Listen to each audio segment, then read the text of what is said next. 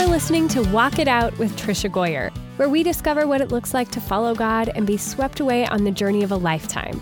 Author of over 70 books, mom of 10, yes, 10, homeschooler and speaker, Trisha Goyer will explore what radical obedience to God's word looks like. It's time to hear from God lovers who've dared to say yes.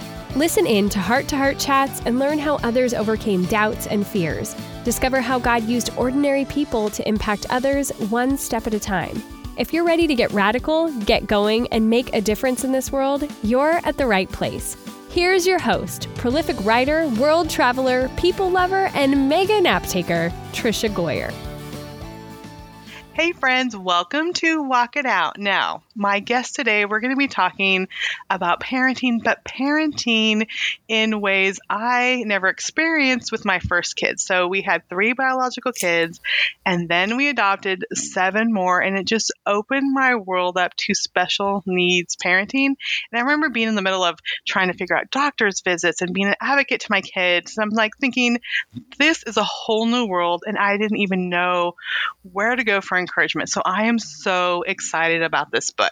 So my guest today is Jamie Sumner, and she's written for the New York Times and the Washington Post, among many other publications. She's the author of the nonfiction book on motherhood, Unbound, a middle grade novel called Roll With It, and she has a new book called Eat, Sleep, and Save the World, Words of Encouragement for the Special Needs Parent. So welcome so much, Jamie.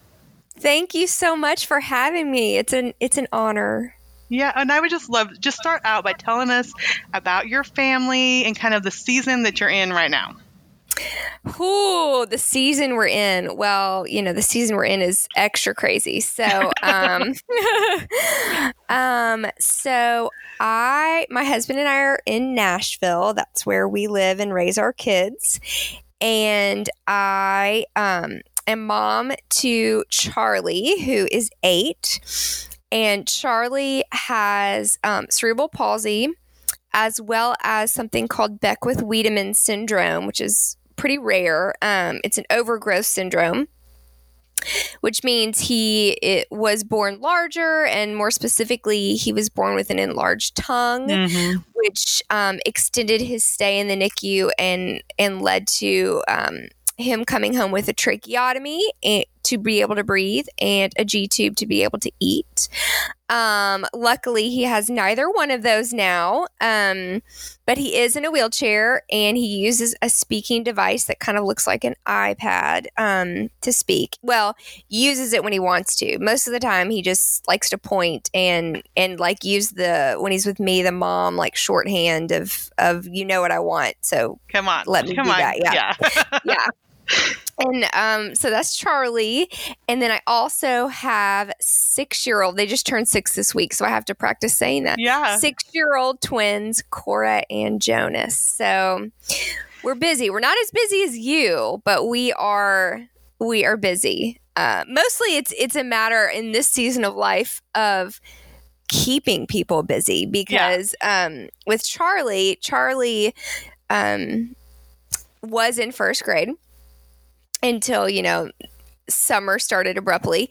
And he loves school. He's in a public school. He loves his bus ladies who pick him up. He loves his teacher and also his special ed teacher and his therapist there. And so it was a really hard transition for him to all of a sudden not be there and not see those people. And so, and he's heavy. He's a heavy kid. And so lifting him in and out and making sure he gets enough movement during the day is one of the biggest things that I'm kind of working through now that we're all home, and I want to make sure he stays entertained and he gets to move around. And so we're figuring that out as we go. Yeah. And I think with kids just in general, like, summer break is always like everyone's excited for it, but now like officially summer break is here, but they've been out of school for so long, and even like we homeschool, so you think that we would just be going on as normal, but no, my kids did activities and they you know hung out with friends and all the things, and so it is a huge challenge. But I love you talk about like Charlie loved his school, and I just love how he just made so many connections and these great people in his life, and now you're like, okay, it's all me, it's all on mom. Yes. Right now. Yes. Yes. Yeah. And then you have two others that are just running around, and that is a very busy age also. Oh, they're so busy. And like trying to teach them about like safe distances and washing hands and not sharing things. And it's like in one ear and out the other. And so you're constantly monitoring. And we live on a cul-de-sac, to give you a picture of our house. We live in the suburbs. We do too. Like we're at the end of the cul-de-sac. Like, yeah. It's like a circus outside all the time. Like there's always something going on, and it's so tempting because they want to do all these things. And you know, Charlie was immunocompromised for a very long time. So we err on the conservative side of like venturing back out and doing things. Right. But it's hard when their friends don't, you know? So yeah, it's a tricky little balance that we're kind of living right now. Yeah. And, you know, I love that you wrote this book and that you're just like giving hope and encouragement for, you know, parents with special needs kids. And what I love is you talk about like, it's not to tell you what to do better. It's to say like, you're already doing it and God has already helped you and is providing for you. And I'm like, yes, please, because you know there's like, oh, you should do this better and you should do that better. And you know, we have my kids' special needs are you know, there's a lot of learning disabilities, so there's a lot of therapists. There's been OT therapy. There's been one of our daughters has an autoimmune disease, so she's had to have lots of transfusions and doctor's visits and stuff. And with three biological kids that had none of this, it is like this whole new world. And you know, you also talk about like feeling like you could always be doing more, like I need to do this therapy or that or this group or that, but I love that you're like, God is with you and you are doing it. And just to look at like what you're already doing well, I think is so helpful for parents. Well, I think the thing it's like you look at parents of kids with special needs, and you could never accuse any of them of being lazy or lackadaisical about their parenting, because you don't have that choice anyway. Right. You know, like you can't just say, here, go entertain yourself, or you work on your therapies, whatever they may be, and you self-regulate that. We don't have the option of ignoring what needs to be done and assuming it'll get done. And so the thing that drove me crazy about books for parents, for one, but then especially the books for parents of kids with special needs, is they all felt like they were lists of things you needed to do. And we don't need more lists. Like that's not where our brain that's not the wavelength that our brain is tuned into. We're not thinking, please give me more to do. We know already, we have a running commentary of all the things we feel like we're not doing enough of. Right. And that's, I think, the biggest hurdle to overcome is flipping the perspective so that you see what you are doing so well and how God created you to be the parent of this particular child, and how you have the traits already in you to be the person your child needs you to be. And you're being that, even if you don't feel it in the moment. And I think none of us stop and let ourselves feel that and let God show his appreciation for us and how we were created in his image and how he's helping us take care of our kids. Like there's not a lot of appreciation because we are always thinking about the next thing. And I feel like to have hope and to have rest and peace, which is what we all need, you have to be able to see the things that you're doing well with the help of God and take a little bit of respite in that. Yeah. And, you know, there's a couple other things too. You need to let things go. Other things that you like, I used to think were super important, aren't super important anymore. And then also let people help you and let, you know, people like come into your home. I mean, oh my gosh, preach it. Yes. Yeah, so many things. So just yesterday we had, a speech therapist at the house, an occupational therapist in the house, my she's 26 now, oh my goodness. So my older son, he comes over and he will like take the kids on walks and do stuff with the ones that aren't doing therapy, because I still am working.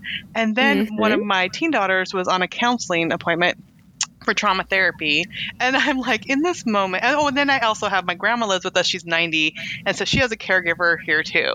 So, you know, even though we're social distancing, these kids still need therapy and my grandma still needs care. And my son comes over and he's like, I'm going to take the kids to the walk, or I'm going to take them to get ice cream. I'm like, thank you so much. But it is so much of, you know, when I first started having like therapists come to the house and stuff, like I'd make sure the house was clean. And now it's like, step over the shoes. I haven't vacuumed, you know, in 3 days. I mean, it's just like, you have to get over yourself and just realize this is more than I can do on my own. And there's amazing, amazing people out there that can provide help. And it's okay. Like, it's okay to accept that help.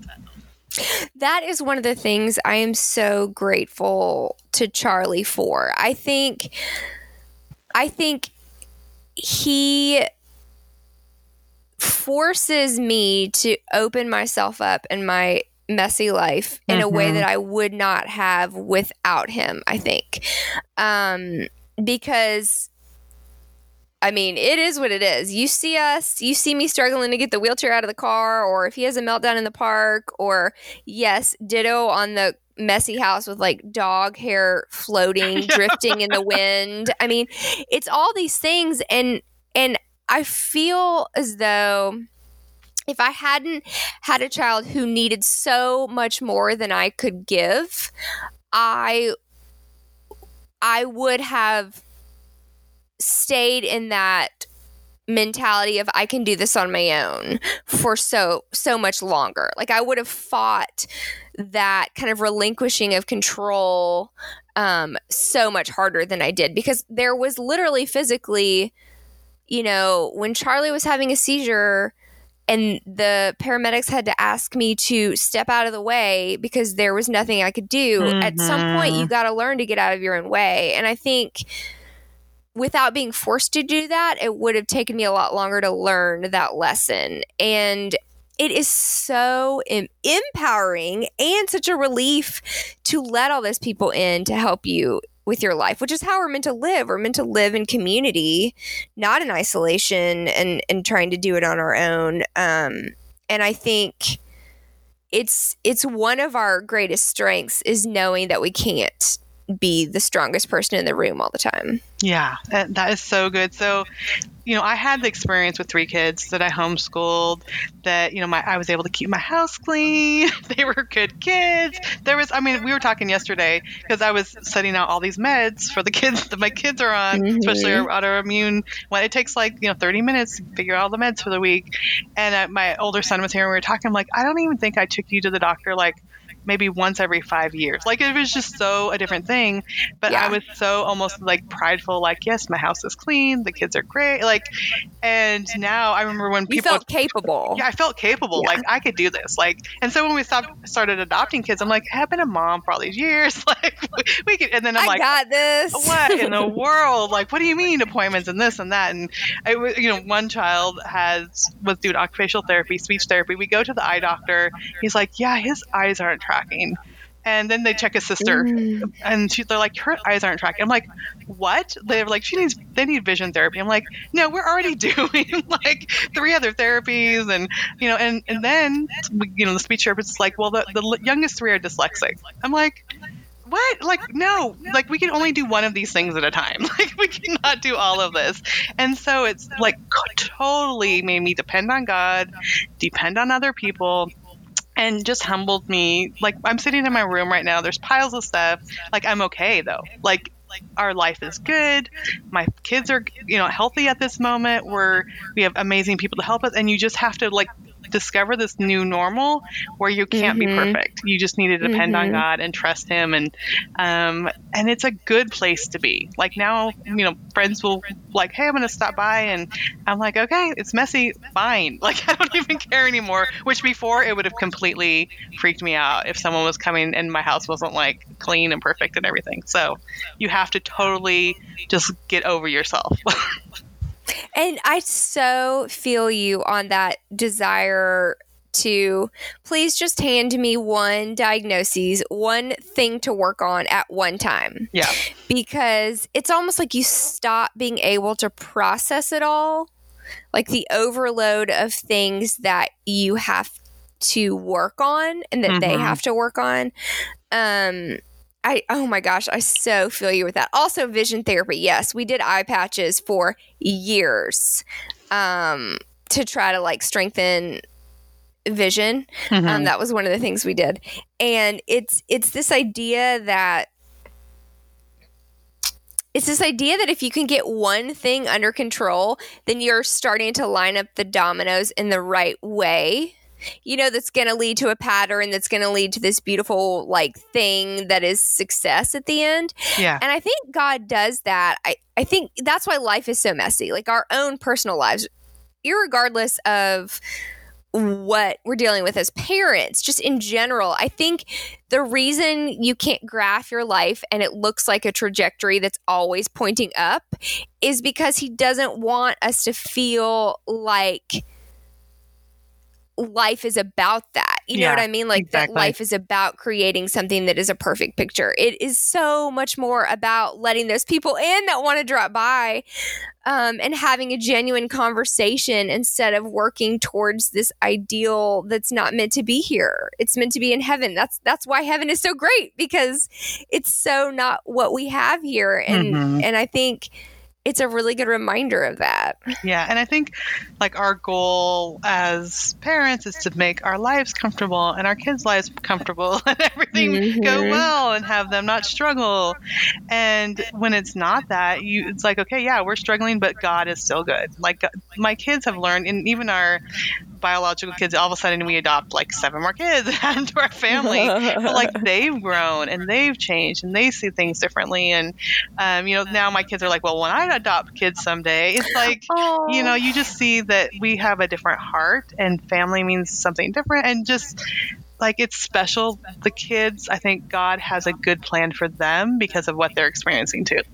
That yes, it's hard, but their hearts are tender to those that have different needs. And they're, you know, it's just like, it's not like if we raise kids in a complete comfort zone, without problems, like they don't grow in God in the ways that they should either. And so, you know, as God's working on us, He's also working on our kids as a family, as we overcome and learn to support each other in ways that, you know, maybe other families don't have to.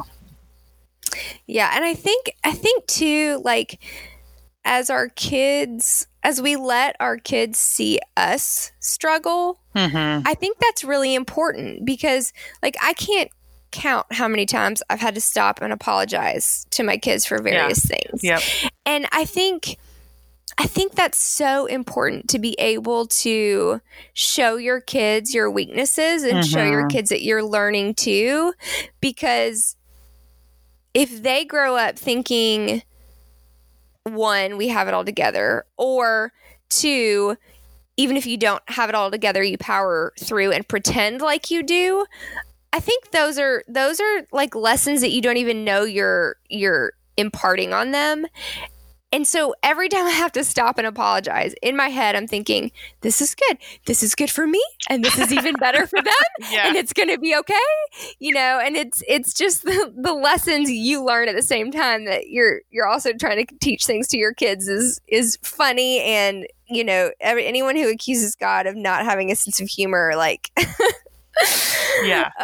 needs to look around for sure at life. Yeah, I love that so much. And another thing that you talk about, and I can't remember, like I was watching videos, I was reading your book, so I can't remember if it's in the book or not, but you talk about like when other kids want to ask questions like at a playground or something, like why is he in a wheelchair or, you know, whatever.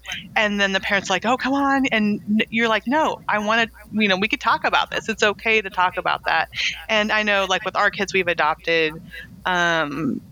7, and so sometimes I'll say something about my adopted kids and I'm like, you shouldn't say that. And I'm like, oh no, they love like sharing how they were adopted, because some of them were adopted as teenagers, and so they don't feel like they'll be in the church nursery or something with someone and they're like, oh, we heard all about your adoption. So like they like talking about it. It's not like I feel like they're any less my kids, but I think sometimes people are scared of conversations, whether it's adoption or special needs or and really we're like, no, it's okay to talk about it. So I would just love to share for you to share a little about that.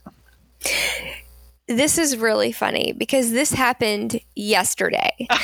So I'll share. So we were, I've been taking Charlie on a lot of walks because what else is there to do? Yeah. And it gets us outside, and he has a big jogging stroller that is going to fit him until he's probably 20 or older. Like, it's amazing. I love it so much. And so we'll go on lots of walks, and he just chills and has a snack and gets to be outside in the air, and it's fun, and we talk about random things we see. And because I walk in the neighborhood, and like I said, he goes to the public school, there was a girl outside with her dad and I guess her younger sister, and we are approaching, and she goes, "Hi, Charlie." So she knows him, and I'm assuming she knows him from school. And you know, I stop the stroller and I say, "Charlie, can you say hi?" You know, and he'll wave. And it was this really sweet interaction. I'm like, and in my head, I'm thinking, I'm glad he got to see his friend. You know, I'm glad we stopped. And the dad's kind of like leaning against the car smiling. And then she goes, "What happened to him?" And then she also followed it up with like, "How did he get hurt?" Oh, yeah. And at first, I because I knew she knew him from school. So I'm like, does she not know? So I said, "What do you mean?" And she goes, "Why is he in there?" And I said, "Oh, okay." So in my head, I'm thinking, we're going to have this conversation.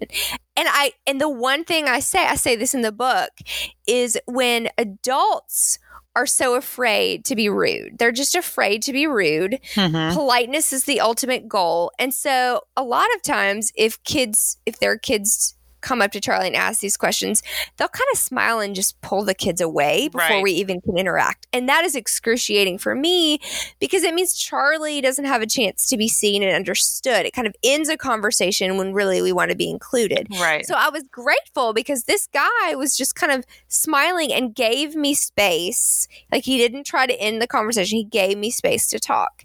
And so, you know, I said, you know, Charlie was born this way. So this is always how he's been. This is how God made his body. And, you know, that's why he uses his wheelchair at school. And, you know, this is just how we roll. And she, you know, kids, to their credit, she's like, "Oh, okay. Bye, Charlie." And then she starts to go, "Do you want me to draw you a picture?" Because they had sidewalk chalk. And they're like, "Do you want me to draw you a picture?" And she's just on to the next thing. And it's just part of her world now. And she just normalized his experience in a way that I just left smiling. Yeah. And the dad smiled. And he's like, "Have a good walk." And I said, "Thank you." And it was what I would have wanted for that encounter. Because she asked the question. There's no uncomfortable feelings. Charlie gets to be better understood, and we all leave feeling better. And you could see that from the outside as like, oh, that was a rude question. She shouldn't have asked that.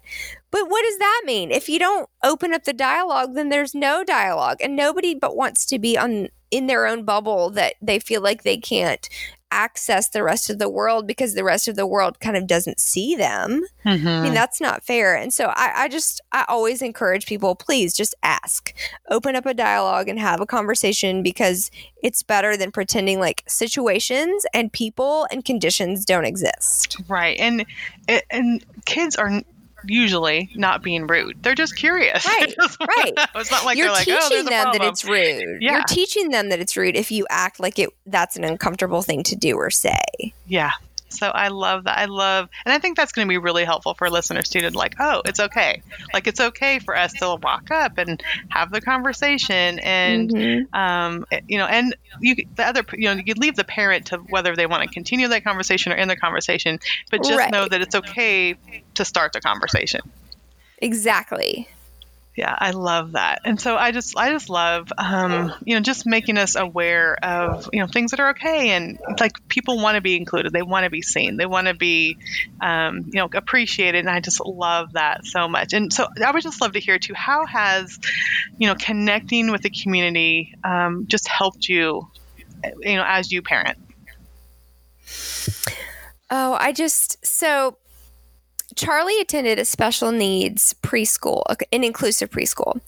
And before he did that, my world of kind of the special needs spectrum of help was, you know, he had the trach, and so we didn't leave the house much. Mm-hmm. And it was like some people come in, then they come out, and but our life was still our life. Mm-hmm. And it really wasn't until he started that to attend that preschool that I met other parents who had children with differences and really saw all the ways that God has created families and children and how he is orchestrating their lives. Mm. And I really think seeing the diversity of families has blessed me so much. And to be able to cry in the parking lot with a fellow mom or trade gait trainers because mine will work for yours better than the one they have and vice versa. And let's just do this. And we like cackle because like we got away with something and insurance wasn't involved. Yeah. You know, like just little things that have blessed me so much and made me not feel so isolated, because I think that's the hardest and scariest thing of parenting, motherhood especially. But then with kids with special needs, even more so, you can very easily fall into this. This is entirely my experience, and I'm in kind of this black hole of my life. And when things get hard, you don't have a way to kind of crawl out of it. You don't have people to bring you out of it.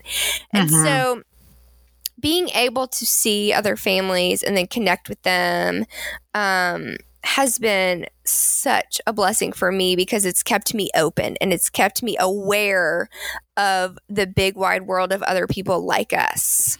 And I think that is why I don't think I would have written this book if I didn't have that perspective, because I knew there were other people out there who felt alone and disheartened by their parenting and felt like no one could understand. And I just want to like climb up on the roof and shout. That would be appropriate for while we're all kind of home alone. Yeah, I could just climb up on the roof and shout, you know, you are not alone. I understand what you're feeling, and I am here, and I want you to know I'm here, and I want you to know that your experience and mine may not look exactly the same, but our hearts are traveling that same path. Yeah. And I would even say, like, even as I was reading the book, I'm like, oh, I can totally relate to this. Like, our experiences are completely different. Like, you know, a lot of my kids are occupational needs and emotional needs. And so really, it has been like our experiences are completely different, but our hearts are the same. Like our desire to turn to God is the same. And so that has been like a huge blessing. And so I love this book. I think this will be a perfect book to, you know, buy for someone. I think so many times we don't know what to do. And that's what my next question I wanted to ask, like, what can you do? Maybe you don't have a special needs child, but what can you do? And I think number one, get Eat, Sleep, and Save the World. This would be a great thing to pass on. But what other things can people do when they just want to show someone that they love them and they care and want to be a support? I think, again, this goes back to that politeness factor. Mm-hmm. I think people are afraid to lean in because they don't want to seem either pushy, or they don't want to imply, they don't want to feel like they're implying that somebody needs help. Right. You know, and I think that the best way to connect is to, this sounds silly, but the best way to connect is to check in with your people. And what I mean by that is kind of get over that initial hurdle of, oh, I don't want to bother them. And really ask the question, how are you doing? Are you okay? What can I do for you? And then stop long enough to listen, because I think people ask that a lot, but then they don't expect a genuine answer. And if you ask the question not expecting a genuine answer, you're probably not going to get one. Right. Because people can sense that. And so I would say ask with intention and then listen. Mm-hmm. And for me, like you said before, it takes something on the part of the parent of the child with special needs to be able to open up about those things. The other thing I would say, and this kind of goes against common like perception too, but don't be afraid to share your own struggles with that person, with that family and that parent, because the biggest thing I hear is, but I know this doesn't compare to what you're going through, but this is what's going on. And I think, no, it does compare. It may not be the same situation. You may have all typically neurotypical kids and everything is, you know, on track with that. But we all, like you said before, we all are traveling our own emotional roads. Mm-hmm. And it's not a competition of whose life is harder or who's going through the harder situation. It's about sharing the reality of our lives so that then someone else can share their reality with us. Mm-hmm. So I think that is such a big deal for me, is when a friend is willing to open up about what's going on with them, because then it makes me comfortable opening up with what's going on with me. If it's just a one way, here, let me help you. Right. Well, no, nobody wants to feel like they're always the one that needs to be helped. They want, I want the opportunity to help as well.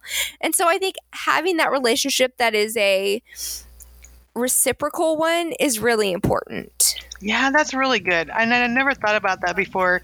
But the people that I feel like I can open up to, they may be talking about work struggles, or this is going on, or, you know, and it's not even the same. Like, some of my friends have, their kids are gone and out of the house, but because they're sharing kind of what's going on, and not in like a grumbling, this is a horrible life sort of way, but just, you know, really just sharing from their heart, I'm able to like, oh, okay, this is what's going on, and can you pray about this? Or, you know, it's just, it does, when we're able to be vulnerable with wherever we're at, it does let people be that back to us.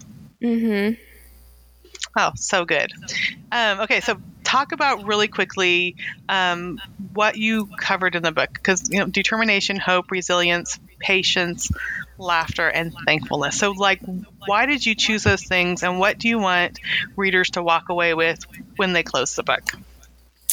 So that's a good question. So I picked basically 6 traits that I feel like, one, parents of kids with special needs just have in abundance. Mm-hmm.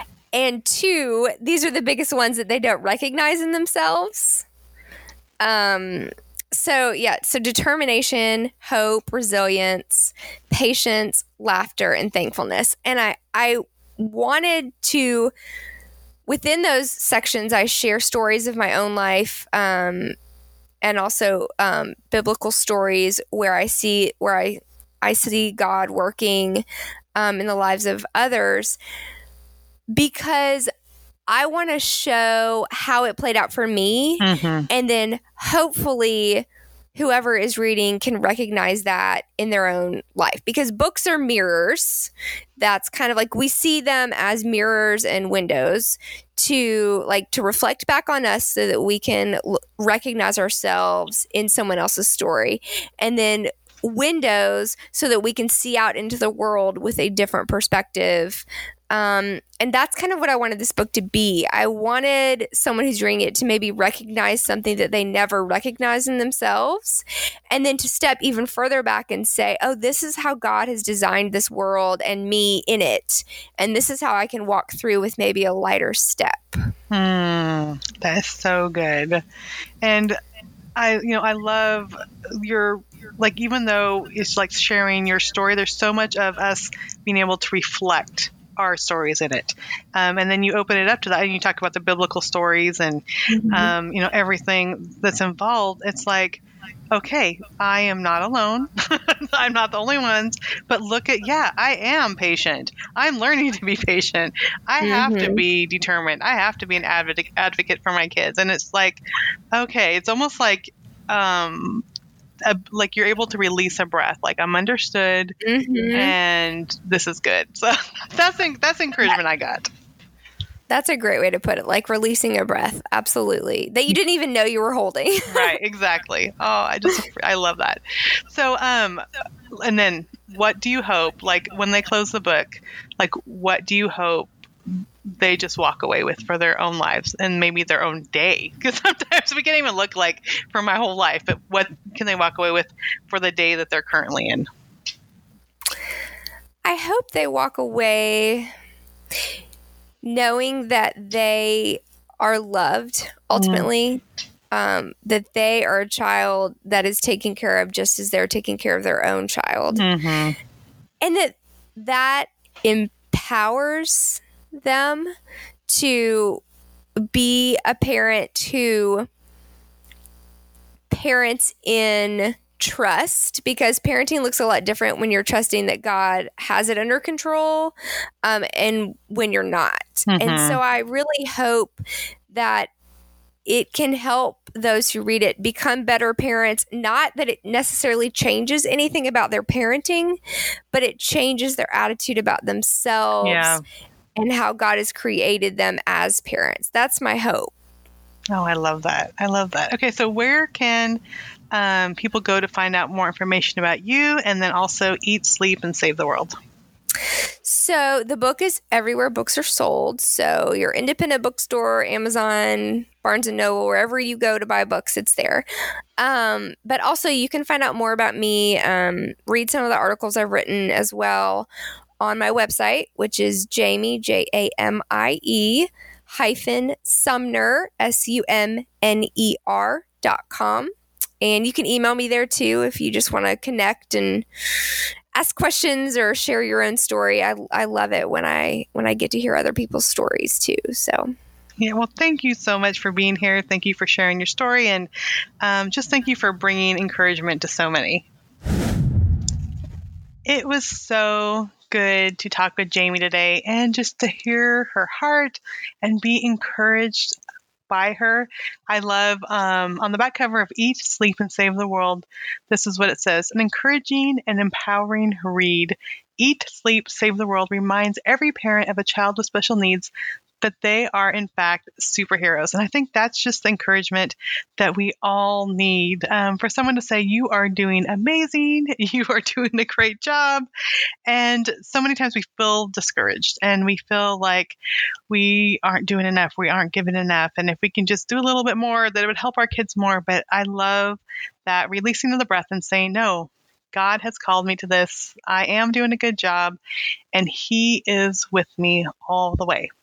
So the Walk It Out verse for today is John 14:27, and this is in the New Living Translation version, and it says, I am leaving you with a gift, peace of mind and heart, and the peace I give is a gift the world cannot give, so don't be troubled or afraid. And this is about Jesus talking about He's given us the advocate, the Holy Spirit, to be with us and to give us peace. And I think when we are afraid and when we are worried, peace seems so hard to grasp. And when we have kids, especially, like, we are such an advocate for our kids. We love our kids. We want the best for our kids. And there's some things we can't fix. There's some things we can't make better. There's some needs that will never be fully taken care of. And here before heaven, our kids will not be fully healed. But I am so thankful that we have God and we can turn to Him, and that we can have peace of mind and heart. And we can see Him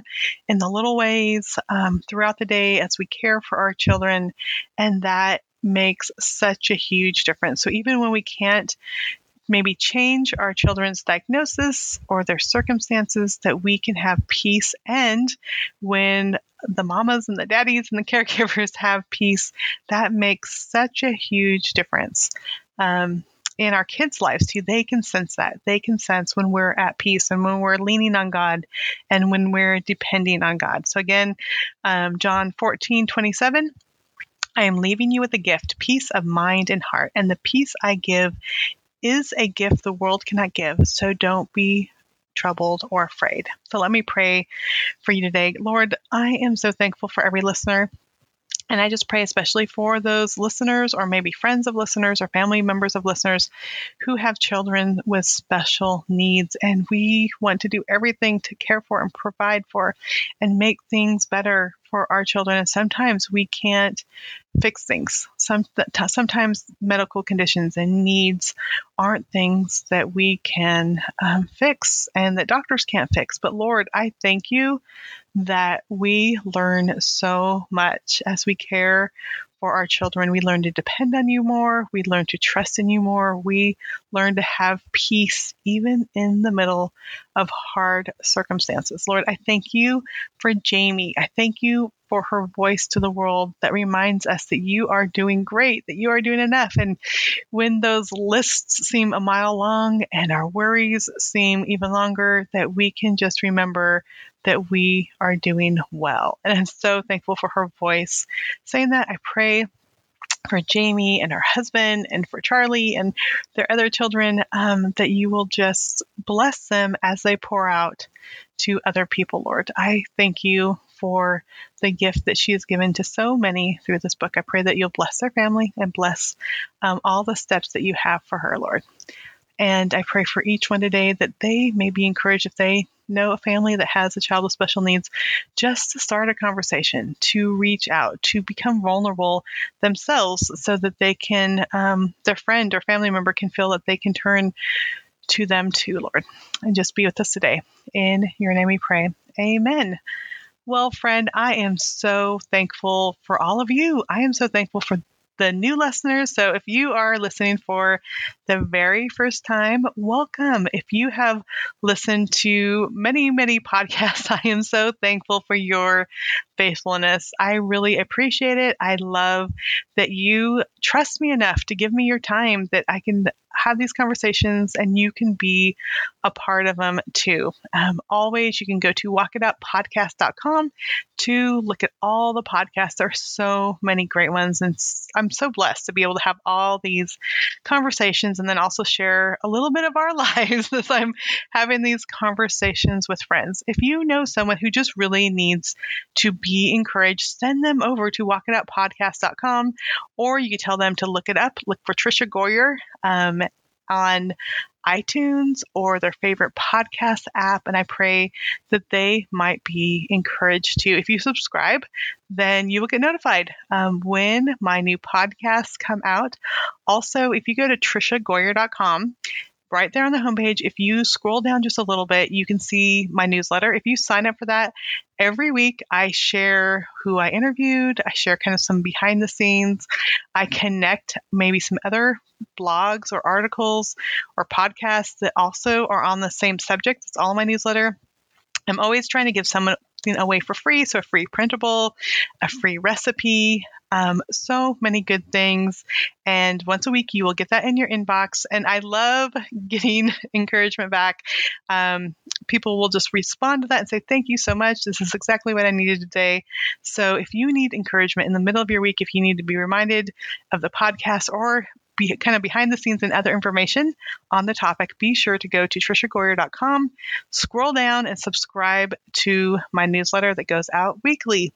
Well, friend, I am so thankful for you, and I just pray a special blessing over you this week. Thanks for listening to Walk It Out. Head over to the show notes for this podcast and all past episodes at www.walkitoutpodcast.com. If you love the show, share it with someone you know who can make a radical difference in the world. We love new friends. See you next time.